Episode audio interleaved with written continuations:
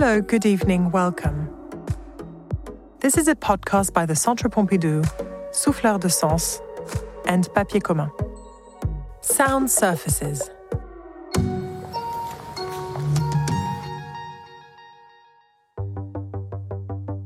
Ernst Ludwig Kirchner, Frau vor dem Spiegel, Toilet, Woman Before the Mirror, 1913 1920.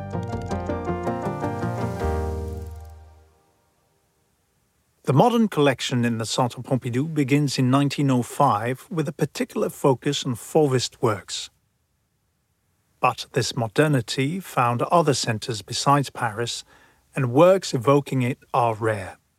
In Dresden in 1905, a group of four architecture students, including Ernst Ludwig Kirchner, founded the Die Brücke, the Bridge Group, which paved the way for Expressionism an avant garde German movement.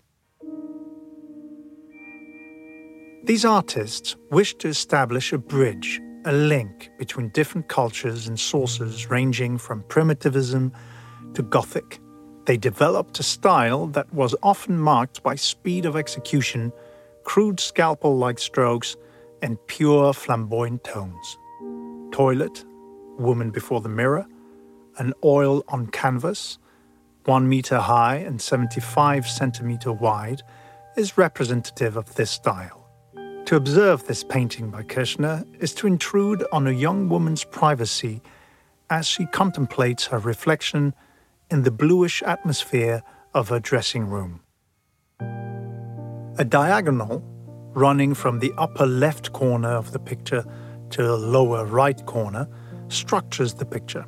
On the left, a coquettish woman, her skin lit up with ochre and orange tones, is wearing a dazzling white dress. On the right, we find a chest of drawers, her dressing table, with a large rectangular mirror on it.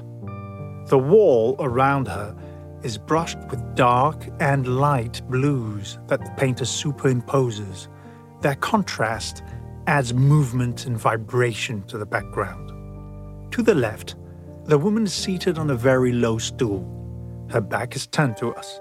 She's lightly dressed in a very short, white corset dress with tassels resting on her upper thighs. Her dress is reminiscent of underwear, but it's really a cabaret costume. She's painted with quick, large brushstrokes and a thick touch. The woman's legs, arms, and upper back are bare. Her skin is ochre colored, almost sallow, in stark contrast with the white of her dress. The woman's bare arms reach back in an acrobatic and improbable gesture, as if to comb her black, bobbed, almost boyish hairstyle. Her arms folded back behind her seem relaxed and very supple. They contrast with her slim waisted torso, depicted in the shape of a V, like an upside down triangle. Her waist seems to be rooted to the top of her legs, which are folded to the right of the stool. Her feet, in blue shoes, are positioned on a colorful carpet with touches of swiftly brushed pink and green brightening up the mainly blue and cold composition of this picture. Facing her is the mirror in which we see the reflection of her face. The woman is looking at herself. Her dressing table, the chest of drawers with the mirror, seems to tilt, pitch, and slide to the right of the picture, taking some bottles and perhaps a powder compact with it. We are intrigued by the mirror. It reflects nothing of the model who is looking at herself in it. The two arms and hands that were behind her head have disappeared. Only one hand, to the front, supports a weary and pensive face with a pointed chin wedged between hunched shoulders that seem to carry an immensely melancholic burden.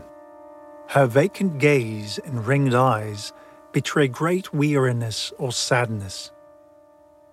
However, her mouth makes her whole expression ambiguous, as we can't tell whether she's pouting or smiling. The picture appears to be cut in two, providing two opposed visions. In his palette, the painter establishes a contrast between blue and another primary color, yellow ochre. He contrasts the pinks and greens of the carpet, the lunar blue of the walls, and the white light of the dress. The touch is sharp and vigorous. The composition is a combination of tensions, transposed shapes, and dominant primary colors, giving expression to a reality that is palpable rather than visible. This woman is both observed and observing. Like in a mise en abîme, she questions herself as much as she questions us. It's a mirror that refuses to settle for reflecting an image. The mirror itself is reflected, considered.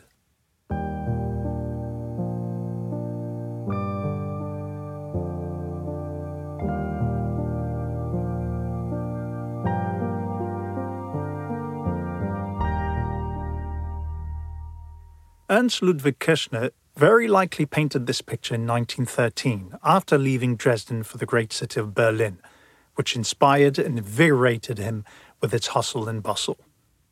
He translated this feeling in a series he called Images of the Big City, images that also betray a certain angst.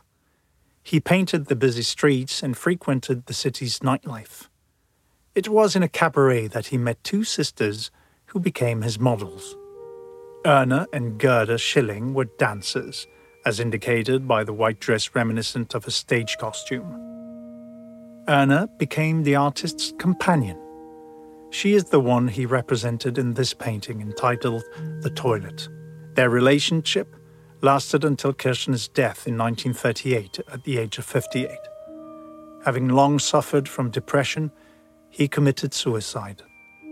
Particularly harrowed by the First World War, the artist was not spared by Nazi policy, which declared his art to be degenerate. Very few artists have seen so many of their works destroyed. His death in 1938 left the world on the brink of a new worldwide conflict, and companion Erna alone with her memories of the painter. This picture also represents a memory of Kirchner. He presents an intimate view of a woman who is smiling and elegant in public, whom he also knew to be very melancholic. This crack, this duality of a performer perceived in the privacy of a dressing room, makes this character both disturbing and endearing. Behind the glitter, the melancholy. Behind the smile and charm, doubts and fragility. Kirchner touches on universal questions as he represents the memory of his lover. Is life and society a permanent performance, peopled with masks that conceal vulnerabilities? Between the image we project for others, the one we think we project, and our vision of ourselves, who are we really? The painter asks these burning questions in the behind the scenes blue of the nightclub leaving them unanswered.